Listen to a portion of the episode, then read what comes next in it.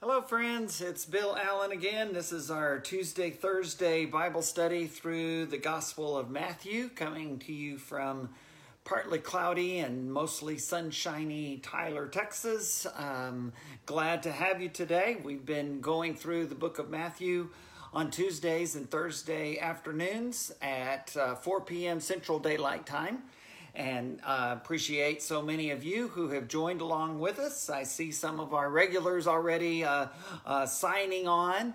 Uh, nice to see our friends Lenny and Joe coming to us from Arlington and Jerry and Beverly from Canton that I just heard today. First Monday is back on for the first weekend of June.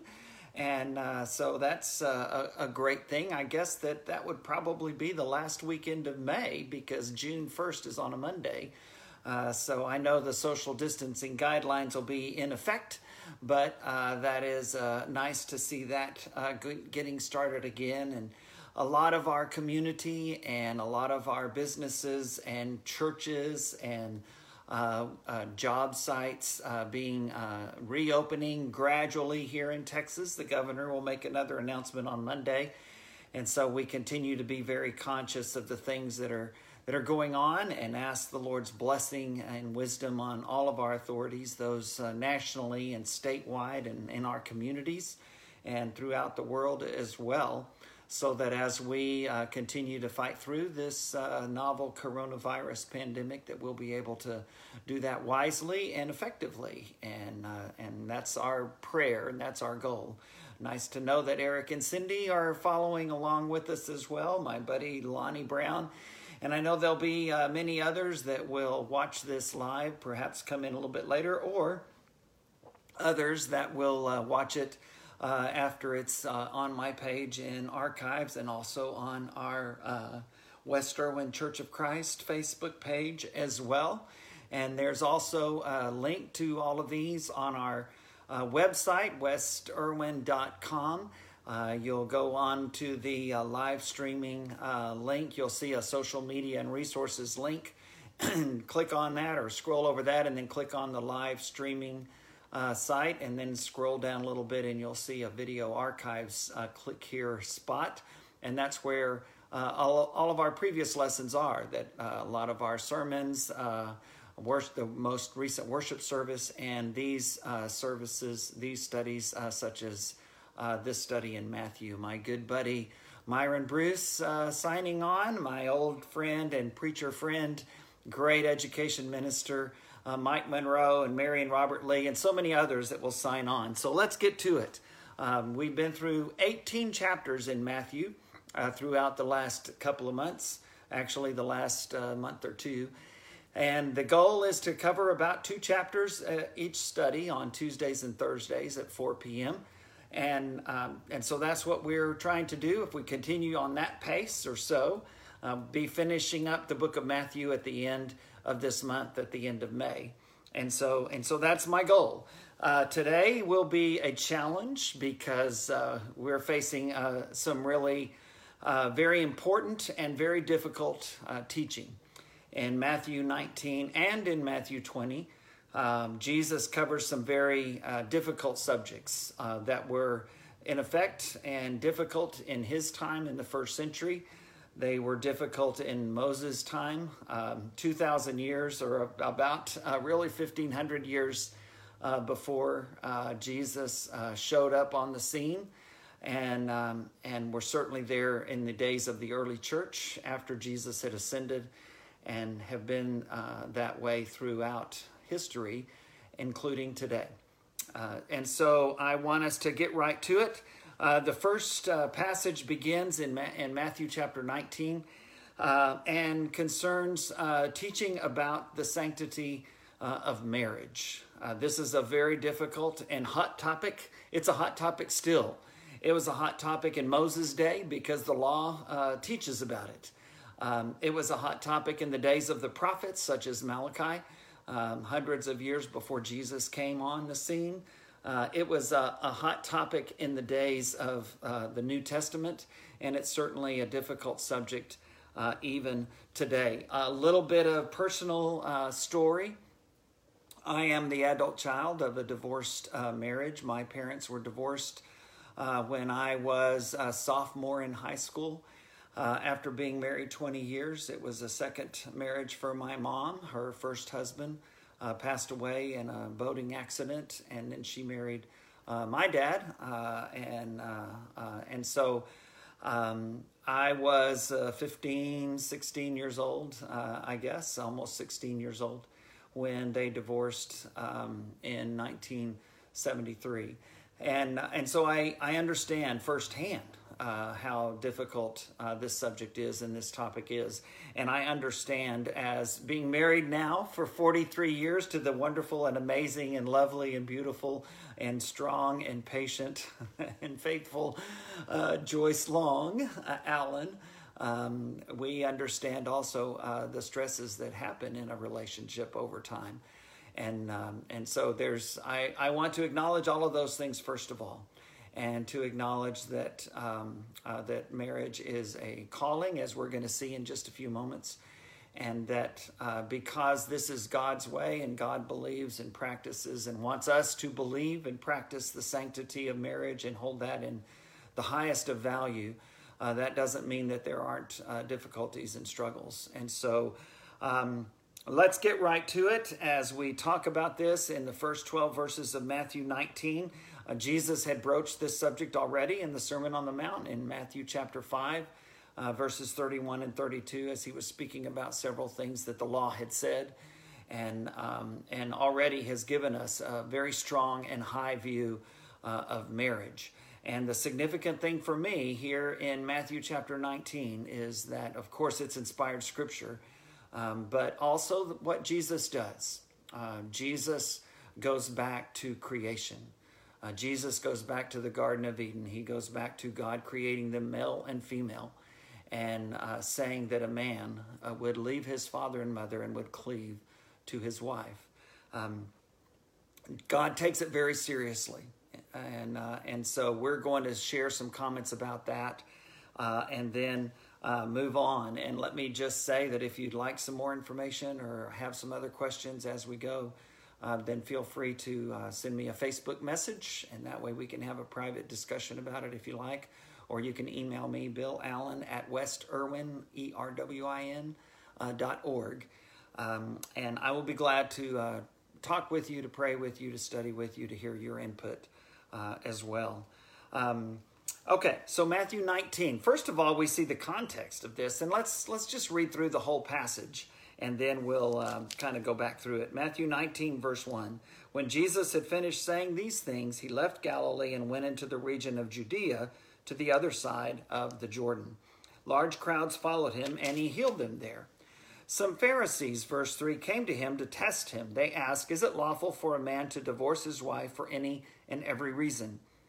Haven't you read, Jesus replied, that at the beginning the Creator made them male and female? And said, For this reason, a man will leave his father and mother and be united to his wife, and the two will become one flesh. So they are no longer two, but one flesh. Therefore, what God has joined together, let no one separate.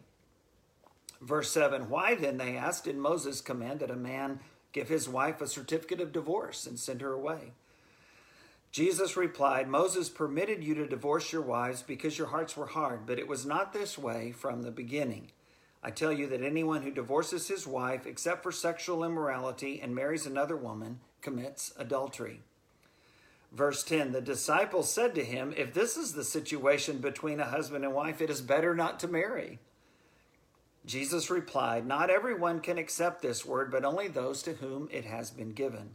For there are eunuchs who were born that way, and there are eunuchs who have been made eunuchs by others and there are those who choose to live like eunuchs for the sake of the kingdom of heaven.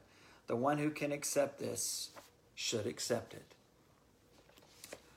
Okay, some very strong words and a very difficult teaching and a very unpopular teaching in our culture today. And I want to tell you, it was just as unpopular in the first century, just as the disciples' question uh, asks.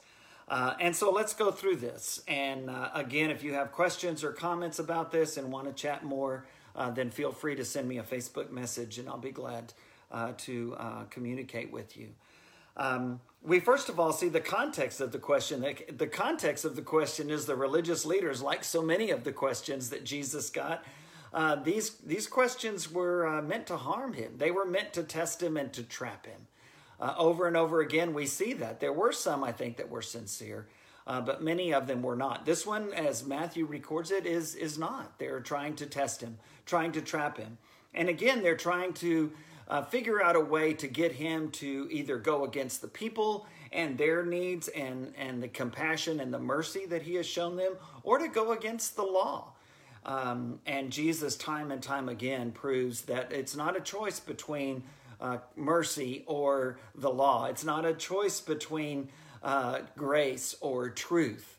Jesus affirms both constantly. John says this in the beginning of his gospel in John 1 that Jesus came full of grace and truth. And that's relative to this question about marriage and divorce and remarriage and the sanctity of marriage overall. Um, which leads us to a lot of other questions. What about homosexuality? A marriage between same sexes is legal in this country. Uh, what about uh, polygamy? What about a uh, two or three or four people that agree to uh, be considered uh, faithful and responsible uh, and monogamous uh, in their marriage, and they want to find a way to be legally married in a group context. Um, uh, those are all all questions that our society is asking uh, now, and uh, and that our government has made some decisions about. And so my my concern is to go back to scripture and to ask myself and to ask us all what what does Jesus have to say about it? What does the Bible have to say about it? Because that's what's I think that's the only objective, inspired, authoritative word from God that we can have. And so, yes, we approach passages like this humbly. We recognize that we're uh, a, a, product of our environment. I'm a I'm an adult child of a divorced couple, as I told you and um, and so I you know that affects some of my understanding. Uh, I've been married for a long, long time to a wonderful wife, and that affects uh, my uh, outlook. And all of those experiences have something to say about it. But ultimately, we have to go back to Scripture. Ultimately, we have to go back to the Word of God and try to understand it as best we can, and then be willing to obey it, uh, be willing to live according to it. And it's not you know, I've heard it said before on marriage and divorce and remarriage, and I've heard it said on um, sexual morality as far as marriage being between a man and a woman and, and not in a homosexual real, uh, relationship or not in a uh, polygamous relationship. Uh, you know, I've heard it said that, well, Jesus really didn't say anything about that. Well, Jesus does say something about that. He does right here in Matthew chapter 19 uh, as we have seen. And granted, the context is difficult because they're trying to trap him, but the response of Jesus is still uh, the gospel. It's still uh, the will and the word uh, of God. So they ask him that question Can you divorce your spouse for any and every reason? And Jesus says, No, no, you can't. Uh, haven't you read? And again, he goes back to Genesis, he goes back to creation. He goes further back than the law of Moses he goes back to the very beginning. Uh, haven't you read Matthew 19, verse 4, that at the beginning the Creator made them male and female? And I think that's significant. I, I think that's, um, again, that goes back to the very beginning. That goes back to the vision that Jesus, that God had for marriage from the start. Uh, and in creation, uh, he recognized that a man, a male, it was not it was not perfect. It was not complete. It was not good for him to be alone. He needed a helper suitable for him, someone that would be able to uh, be helpful to each other. Um, and that's when woman was created because she came out of the man. And, uh, and then Jesus quotes what was said.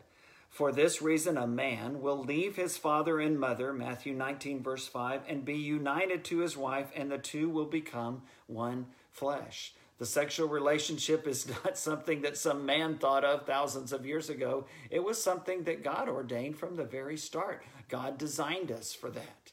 And it's a part of an intimate and loving relationship between a man and a woman, between a husband and a wife. That's been that way from the start, and it's that way still. It, there was never a time when it wasn't that way.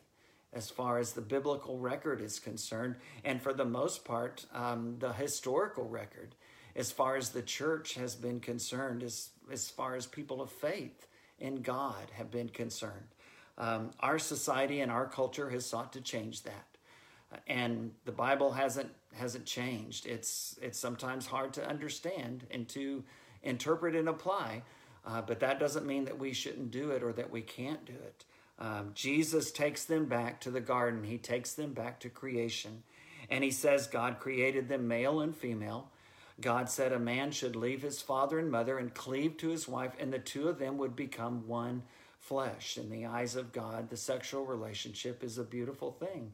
It's something that's meant for procreation, it's something that's meant for pleasure, according to 1 Corinthians 7. And we'll mention that passage a little bit later.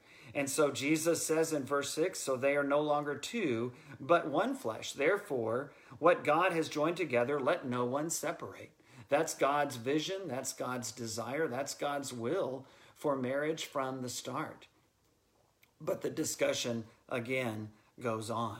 Why then, they ask, did Moses command that a man give his wife a certificate of divorce and send her away? That was the law uh, under Moses uh, and the law that the people of the Jews of Jesus' day were living by. Jesus replied in verse 8 Moses permitted you to, to divorce your wives because your hearts were hard. And guess what? People's hearts are still hard. In other words, they're not always faithful to the marriage relationship as a husband and as a wife. So many wonderful things spoken about uh, the marriage relationship in passages such as Ephesians chapter 5, where husbands are told to love their wives the way Christ loved the church and gave himself for her. Um, Jesus understands that to be giving yourself uh, for your bride. And as we see Jesus as um, the, the, the church being the bride of Christ, Jesus gave his life for us. And he calls on husbands to do that uh, today uh, as well. Um, and so Jesus goes on Moses permitted you to divorce your wives because your hearts were hard, but it was not this way from the beginning. I tell you that anyone who divorces his wife except for sexual immorality and marries another woman commits adultery. Uh, verse 9. Uh, that's a hard, hard saying. And the disciples get it because then they respond with, Well, that's a really high standard. I'm not sure anybody can do that. And that's when Jesus comments beginning in verse 11 and he says, Look, you're right. Not everybody can do that. And so if the calling is to be single then, and celibate, then stay single. Jesus, that's what he means by that term eunuch, which is just someone that uh, either by physical means or just by uh, a mental and emotional decision, has decided to live celibate and to not have uh, a sexual relationship. Uh, Paul speaks of this in 1 Corinthians 7, and he says, Look, if you're married, and a servant of the church and the Lord, it's it's you're gonna it's gonna be a little harder for you because you have responsibilities as a spouse, as a husband or a wife, and you need to be faithful to those responsibilities. And he says, if you can be single and remain pure, which is apparently what Paul the Apostle did, uh, he says, then, then do that and you'll have more time and more uh, energy and availability and resources to give to the work of the church. But if your calling is to be married, then marry. 1 Corinthians 7 is, a, is not a, a, a, book that's written to keep people from being married, in my view. In that chapter in 1 Corinthians 7, it's meant to encourage those who, who can't remain celibate and who desire to be married to be married in the Lord, which means according to the Lord's uh, will. And, uh, and so there's a, a lot of questions that, that this raises, a, a lot of questions. Jesus makes an exception here in Matthew 19, except for the case of sexual immorality. If it's, there's no sexual immorality, then remain married. And again, that is that I believe that's what God wants. However, I also believe, again, there are exceptions. There are difficult situations. And how do you know that, Bill? Well, because 1 Corinthians 7 names some of those.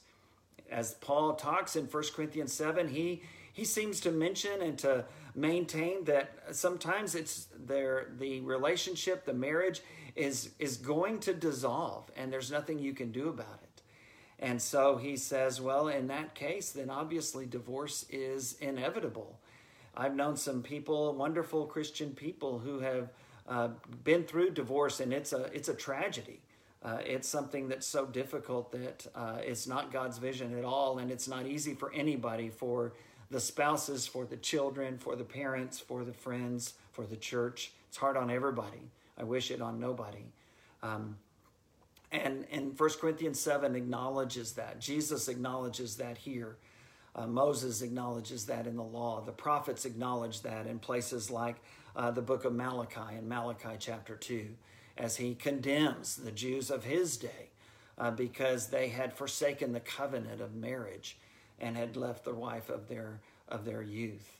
Um, it, it, there are so many different um, instances and situations and difficulties.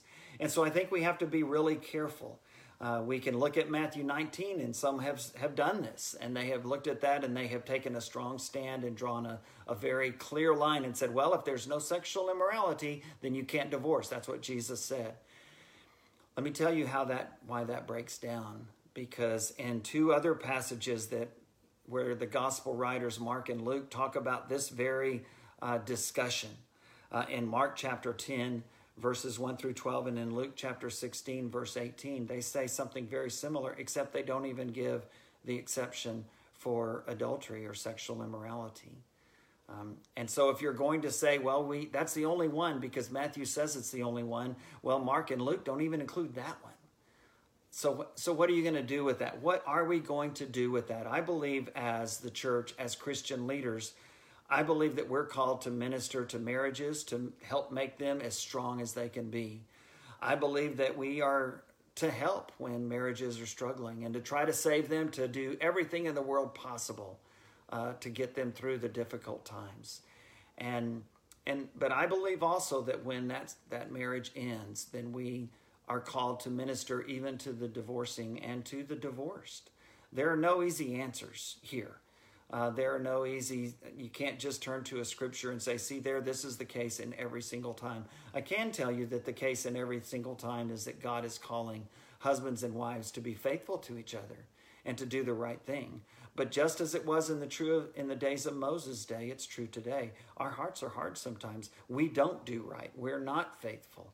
Uh, we we uh, make it uh, difficult for uh, the marriage to continue. I've I've talked uh, with women who were uh, in abusive relationships in my work on the board uh, with uh, women's shelters in Arlington and in Fort Worth and Tarrant County.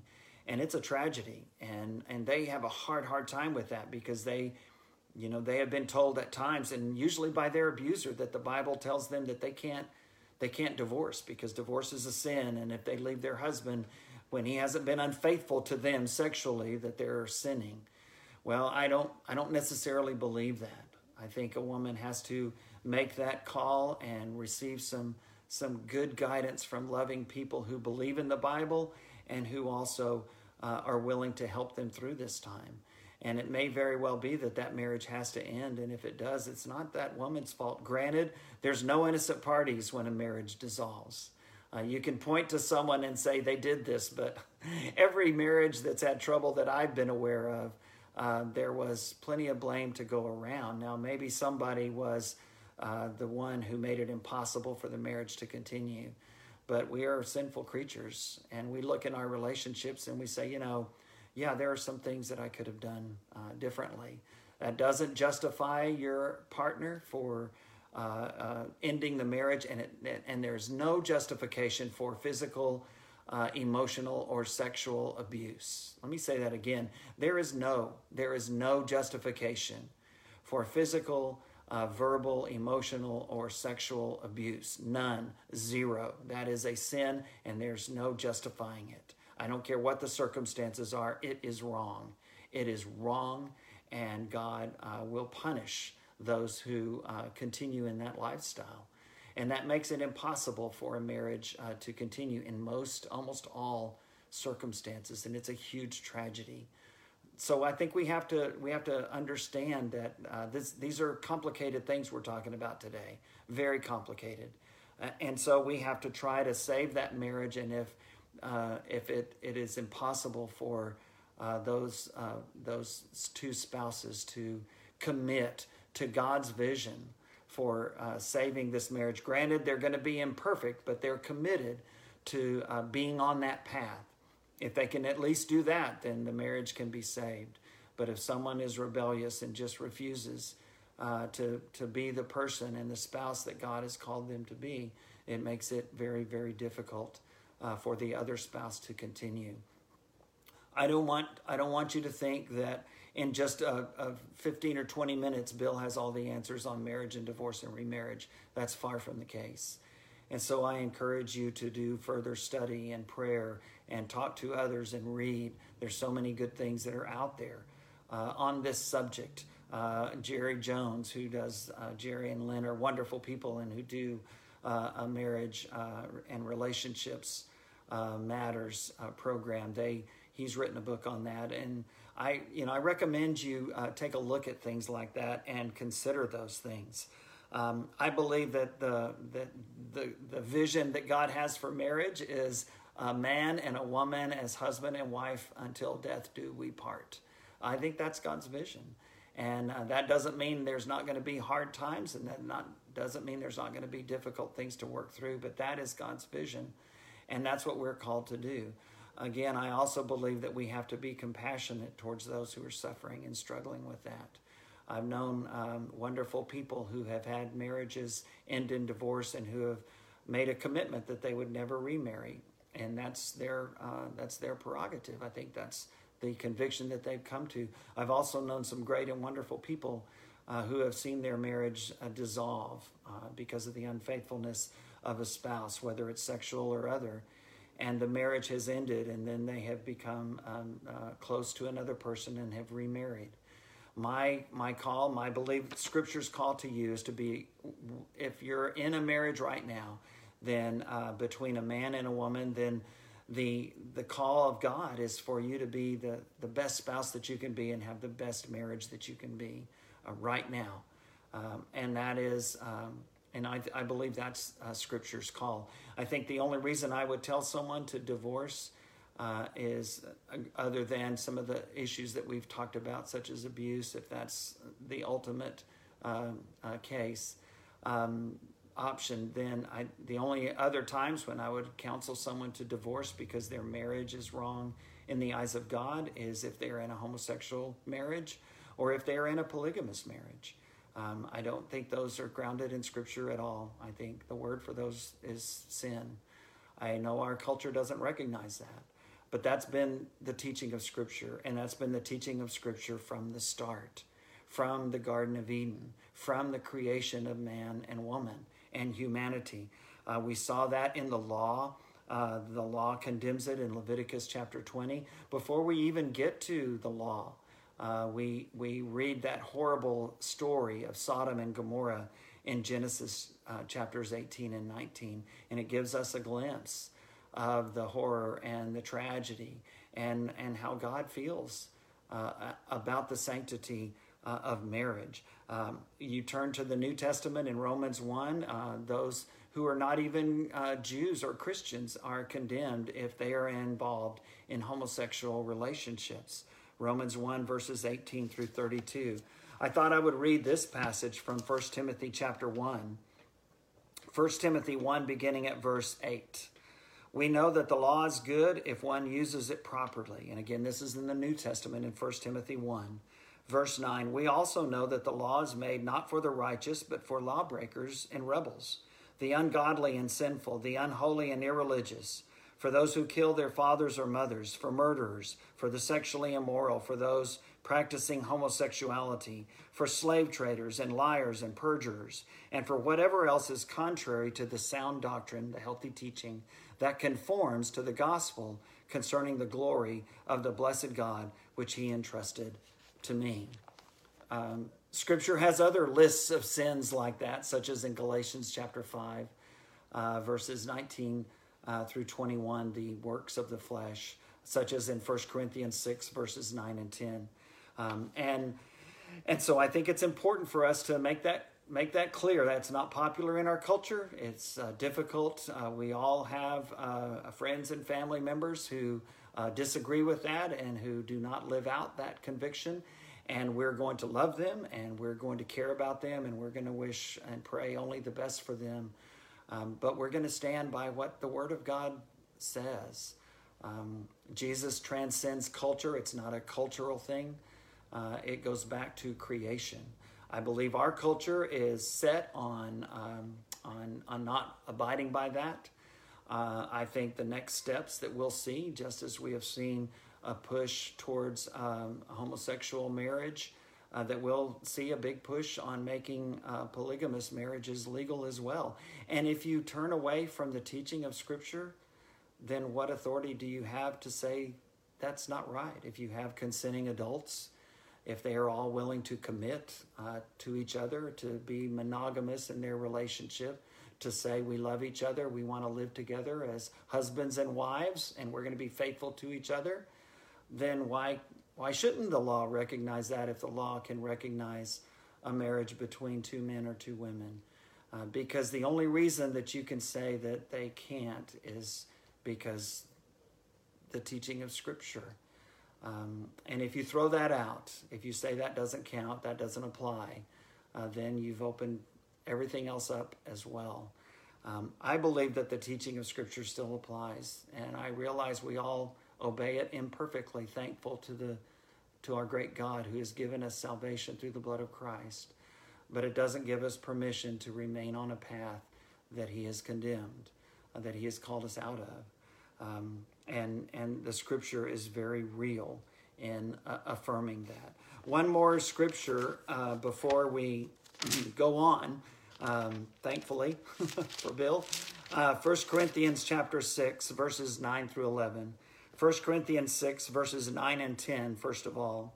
Or do you not know that wrongdoers will not inherit the kingdom of God? Again, this is New Testament. Do not be deceived, neither the sexually immoral, nor idolaters, nor adulterers, nor men who have sex with men, nor thieves, nor the greedy, nor drunkards, nor slanderers, nor swindlers will inherit the kingdom of God. And and we could say and and and other things that are like that just as he did in 1 timothy 1 anything other any, anything else that doesn't conform to the healthy teaching of the gospel of christ. But the good news of the gospel is seen in this passage in 1 corinthians 6 in the very next verse verse 11 and that is what some of you were. Paul tells the church at corinth. You were all those things. And i can tell you that in our church today we have all of those things. We have people who have all of those things in their past. Uh, and I've known Christians in churches who have struggled with all of those things. Um, but you were washed, you were sanctified, you were justified in the name of the Lord Jesus Christ and by the Spirit of our God. And I don't think that we can say, yeah, but that's just how God made me. God wired me that way. God created me that way. Well, Maybe God created you with a, a certain same sex attraction. There's no sin in temptation.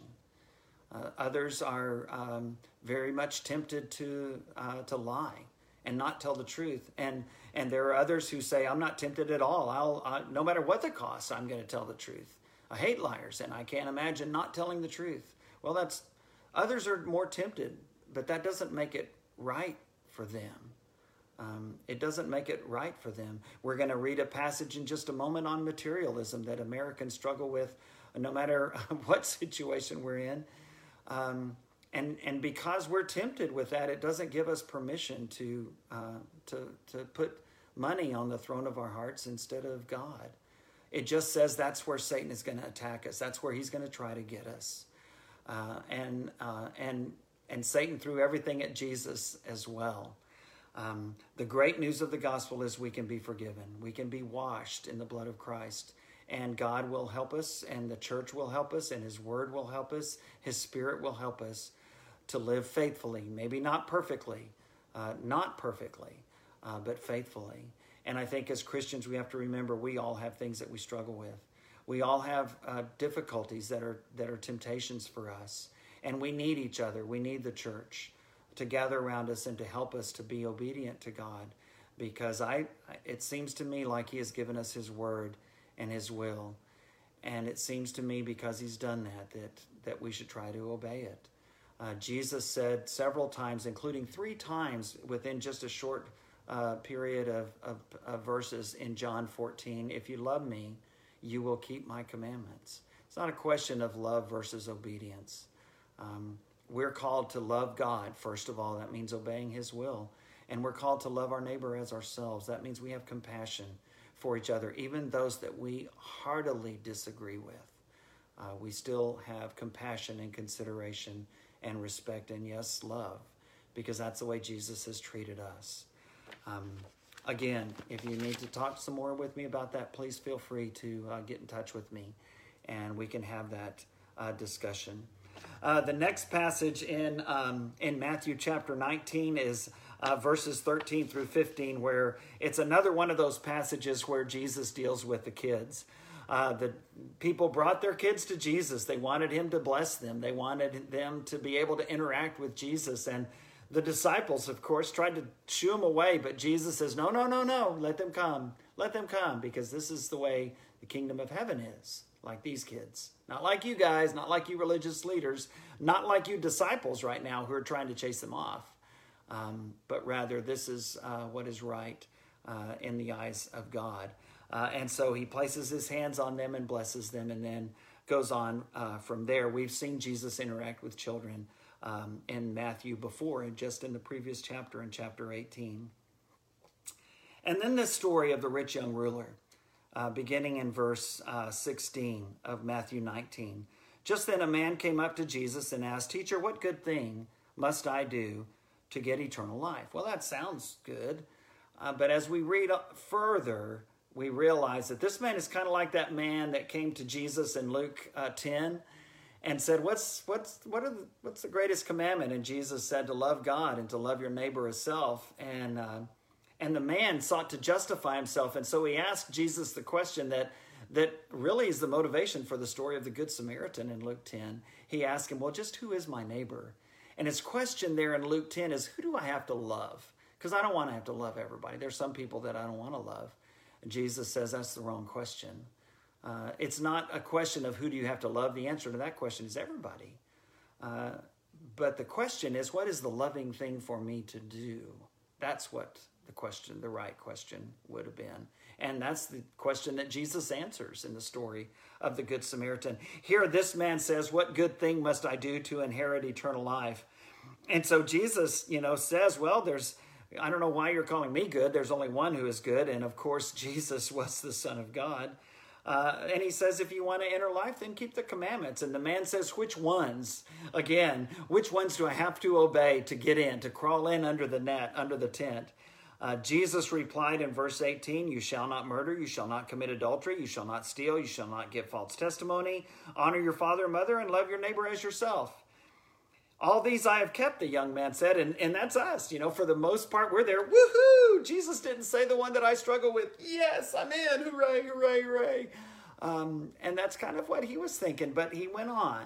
He didn't stop there, and he said, Okay, Maybe not a complete list. I get that. Uh, I've done all these things. I don't struggle with those things. What what one thing do I lack? And before Jesus says these words uh, in Matthew 19, uh, in Luke chapter 10, Jesus is going to respond with the Good Samaritan um, to a similar question. But in Mark chapter 10, it, we hear Mark's version of this story. And what Mark puts in right here at verse 21 is this Jesus looked at him and loved him. Here was a man who came to Jesus and said, What do I have to do to inherit eternal life? And Jesus rattled off some of the commandments, and the man said, Hey, done. I, I'm, I'm, I've done all those things. Eh, eh, am I still lacking something?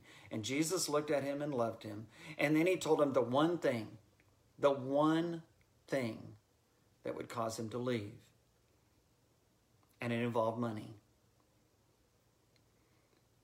All these I have kept, verse 20 of Matthew 19 says. What do I still lack? Jesus answered, If you want to be perfect, go sell your possessions and give to the poor, and you will have treasure in heaven. Then come and follow me. When the man heard this, he went away sad because he had great wealth. And I think it wasn't just because he had great wealth, it's because he didn't want to get rid of it. Jesus didn't have to tell him that. And I don't think Jesus tells us that. Jesus wants to be on the throne of our hearts and not the almighty dollar. And if if we're struggling with that, then then we need to get rid of some of that, and we need to find a way uh, to work through that. And it doesn't mean that you have a lot. You can have very little and still uh, be so consumed uh, with material things that it has taken the place of God in your life. And Jesus won't have it. He just won't have it. Whatever it is that's keeping him off the throne in your heart, he will say, get rid of it. I, I'm not going to share the throne in your heart with anybody or anything. Uh, that's just the way Jesus is. And again, that's not very popular in a culture like 21st century America that has put diversity and tolerance and all of those things that are wonderful on their own, uh, but that are servants and not masters. And we've made them the master. And we have created things to put in the throne on our hearts, in our hearts that uh, have no place being there. They're good. They, they're good things, but they're they're good servants, but they're horrible masters. And Jesus says, I won't, I won't share the throne of your heart with anything or with anybody.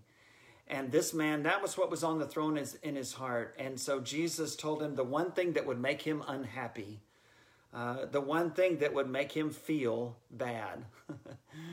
and in our culture today, that's the biggest sin of all. Uh, no, God just wants me to be happy. God doesn't want me to feel bad.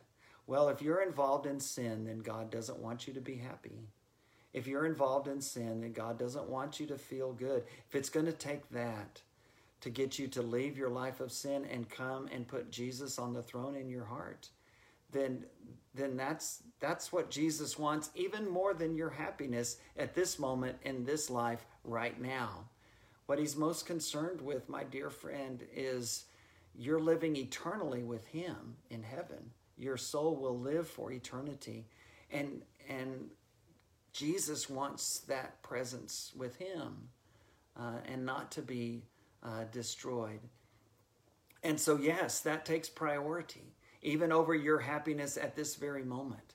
And we see that in the life of Jesus himself. It didn't make him happy, it didn't make him feel good when he was betrayed by uh, Judas. It didn't make him happy, it didn't make him feel good when Peter and all the apostles left him. It certainly didn't make him happy and didn't feel good to be beaten like he was by the Jews and the Romans, to be nailed to a cross, um, to struggle for each breath like he did. That wasn't something that he wanted to do. He prayed that the Father would find some other way, but but the answer was no, you you're going to have to endure this because this is not just about you. This is about the people that you will save through this. And so Jesus very submissively, very obediently allowed himself um, to be uh, not just miserable, but to be in great pain and to ultimately have his life taken for you and for me. That's how important obeying the will of the Father was to Jesus. And it needs to be that important um, to us as well. Uh, to seek to do the Father's will, as Matthew 6, verse 33 said, to seek first his kingdom and his righteousness. Even above our own sexual uh, pleasure, yes.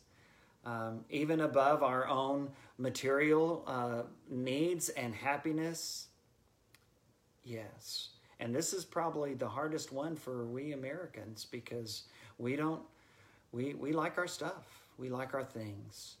Uh, this coronavirus has really, you know, reminded us that those things are temporary. Jesus told us that in Matthew 6 in the Sermon on the Mount. And he reminded us that we shouldn't um, base our heart and our soul and our life on those things that can be taken away, that can be destroyed by thieves, by uh, deterioration, um, but to actually consider the treasures in heaven, the ones that we put uh, as priority in our lives. Um, and, and that's what he's telling this man. That's what he's telling this man. And unfortunately, the man went away sorrowful because he had great wealth. And so Jesus comments on it in verse 23 Truly, I tell you, it's hard for someone who is rich to enter the kingdom of heaven. Again, I tell you, it's easier for a camel to go through the eye of a needle than for someone who is rich to enter the kingdom of God. And that sounds ridiculous. And I think Jesus meant it to sound ridiculous. And I've heard people say, oh, no, there's this passage in the old. Uh, in the uh, Middle East, where there's a uh, something they call the eye of the needle, and it's hard for a camel to get through. Well, I I don't know. I don't know if that's what Jesus is talking about. It doesn't matter. It doesn't matter. What he's saying is this is hard. This is hard. It's hard if you have a lot to be willing to part with those things to help others and to make sure that God is on the throne in, in your heart. Um, Jesus, again, had talked about this in Matthew 6. Paul instructs Timothy in 1 Timothy uh, to command those who are rich in this world not to do what Jesus commanded this man, which was sell everything and give it uh, to the poor and, and follow him. But rather, he says to not hold on to it with a tight grip, but to hold on to it, have it in your hand, that's fine, but be willing to share uh, so that your trust can be seen clearly to be in the God who provides, not in the things that that God provides. And I think that's what Jesus was going at with this man. That's what he Paul instructs Timothy to tell his people in the first century in Ephesus, and that's what uh, God calls on us to do today in a country that is very, very blessed financially and materially, even still in the midst of a pandemic. Uh, and yet Jesus says, "Look, uh, that's that's not going to save you. All those things that you have, um, it, it can't forgive a single sin, but I can." Jesus says. Um, and so the disciples go on and say, "How? Who? Who can? Who can do these things?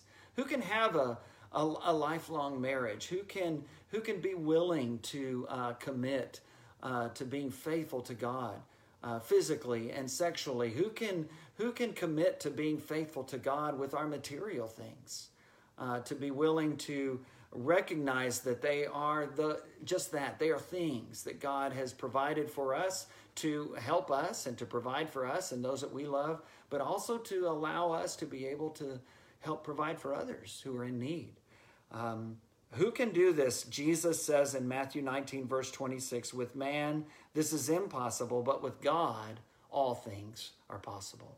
These things can't, we can't do them if all we're relying on is our physical nature. Um, what Jesus says is we have to rely on our God. And Peter responds and tells him in verse 27 We've left everything to follow you. And that's when Jesus promises him and the other disciples and us today everything, whatever it is that you have left, whatever it is that you have put aside, whatever it is that you have sacrificed, that you have denied yourself of, to follow me and to make me your, not just your Savior, but your Lord and Master. Um, you'll be okay. It'll be provided for, just as he says in Matthew 6. Here he says, uh, You'll receive everything you need and more.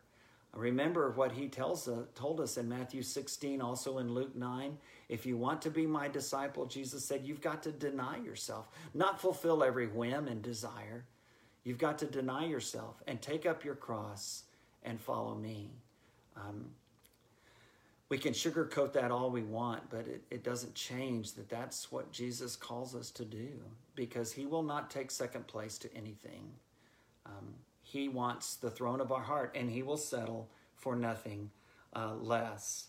Um, okay, so before uh, the, the uh, rooster crows here and the clock goes off and Bill turns into a pumpkin at 5 p.m. Central Time, uh, let's look at Matthew chapter 20 because I think it, it is uh, connected with everything uh, that we read about in chapter 19. Matthew 20 is probably the most difficult of all of Jesus' parables for Americans. For Americans. Why is that? Well, he says in Matthew 20, the kingdom of heaven is like a landowner who went out early in the morning to hire workers for his vineyard. He agreed to pay them a denarius for the day and sent them into his vineyard. About nine in the morning, he went and saw others and did the same with them, told them, I'll pay you what is right at the end of the day. Then he went out again at noon and then again at five. Um, and so he hired them all at different times of the day, told them he would pay them what was right told the ones in the morning uh, one denarius, which was about a day's wage. Um, and then when evening came, he said to the foreman, Give everybody their wages. And he started with the ones that were last hired, and he gave them one denarius. And he went through all of those that had been hired throughout the day, one denarius. And he gets to the ones who had worked all day in the morning, and he gave them one denarius. So, picture, for example, uh, you're working on a project at home and you need some help. You need some workers. And so you go out to the place on the corner somewhere in town where men gather, women gather to because they need to work. They need to work. And, and so you get a few laborers, and it's seven in the morning, and you tell them, hey, look, I'm gonna, I need your help. I, I tell you what, I'll give you each $100 a day. $100 if you'll work for me all day today. It's work's to be hard, but if you'll work for me all day, I'll give you $100. And they say, sure. And so you take them. Well, you realize about about uh, uh, 10 in the morning that uh, you're not going to have enough. So you go out and you get some more. And you say, hey, if you'll work for me today, I'll pay you what's fair. And you do that again at noon and, and at 3. And then at 5, you have a couple hours of daylight left. So you go and you hire some more. And you say, hey, look, if you'll work for me till dark, I'll pay you what's fair. And then at the end of the day, you start paying everybody. And the ones that were just worked a couple hours, you give them a hundred bucks. And the ones that had worked since three, a hundred bucks. Since noon, a hundred bucks. Since ten, a hundred bucks. And the ones who had worked all day, since from dawn to dusk, you give them a hundred bucks. And what are they going to do? They are going to say, that's not fair. And guess what? It's not. It's not fair. If you're looking for fair, when it comes to wages, you're looking at the wrong place if you're looking to Jesus because he doesn't give us what we deserve. Grace isn't fair. Well, the passage continues on. Uh, verse 13 Jesus answered one of them, I am not being unfair to you, friend. Didn't you agree to work for a denarius? Take your pay and go. I want to give the one who was hired last the same as I gave you. Don't I have the right to do what I want with my own money? Or are you envious because I am generous? So the last will be first and the first will be last. Well, I think the point of this parable is in verses 14 and 15, and I think the lesson is in that last verse, verse 16. And it's kind of like the parable of the prodigal son and the loving father, the prodigal sons. Because the older brother, he was very hacked at his dad for being forgiving and restoring his younger brother. But the father said, Hey, look, you, everything I have is yours. If you want it, just say the word. But it's right for me to forgive this son. It's right for us to celebrate his return. Uh, are we that older brother sitting on the porch? Because are we the ones who have been at work all day? Oh, I've denied myself. I've tried to live a moral life. I haven't done the bad things. I've tried to do all the good things all my life. God, aren't you going to give me something special? And God says, Well, yeah, I'm going to give you. I'm going to give you eternity, eternal life, your presence with me. But listen, God, I've been more faithful to you than those other guys over there. You're not going to save them too, are you? Well, yeah, they're here. I did. But wait, they they're Johnny come latelys. They they haven't done nearly as much as I've done. I've been much more faithful. I've done much more. I've baptized more people. I've sacrificed more things. I have taken all those immoral, horrible things out of my life that they've done, and I and I've gone to church all the time, and I've given all of my money. And how how can you how can you save them too? And and what Jesus says in this parable is what God will say to us. Then He's going to say, "Look, don't I, I? I wanted to do that." I wanted to do that. Don't I have the right to give my grace to whoever I want? But the piercing question of this passage is that last part of verse 15 or are you envious because I am generous? Ouch. Ouch. God gets us with that one. And he says, "Look, I look Bill, I know you've you've sacrificed a lot. I know you've You've been in full time ministry for 40 years. I know you've, you've tried to do your best. I know all those things. But listen, I, I, I want to be generous with my grace, and you should want that too. Uh, I hope and pray that, uh, and kind of expect that when we get to heaven, we're going to be a little bit surprised about some of the people that aren't there and a little bit surprised about some of the people that are. And guess what? It's not going to matter because we're all there because of the blood of Jesus Christ. We're all there because God was generous with his grace. Uh, and that's that's the only thing that matters. And that's the lesson of the parable. The last will be first and the first will be last. Look, if you want fairness, then you know, go to the bank. Um, if you want fairness, go to the courts. But if you want fairness with God, Romans 6, verse 23 tells us exactly what that looks like. The wages of sin is death. And we've all sinned. We're all sinners. compared to a holy and righteous God, we have no chance if we get what we deserve, if we get what's right. But if we get grace, it won't be fair because it took the death of a perfect Son of God to take the stripes that were meant for me, to have those nails that were meant for me, to die on that cross that was meant for me. But because of God's great love for us, He has given us that. He has demonstrated His great grace. And we need to be sure that we're in the party, in the house, celebrating with the family over the return of that younger brother and not sitting on the porch pouting because he was forgiven. We need to be sure that when those people come in, that maybe they didn't work as long as we did, but they come in and the, the owner gives them exactly the same pay that he's giving us. The way Paul puts it in the book of Romans is rejoice with those who rejoice.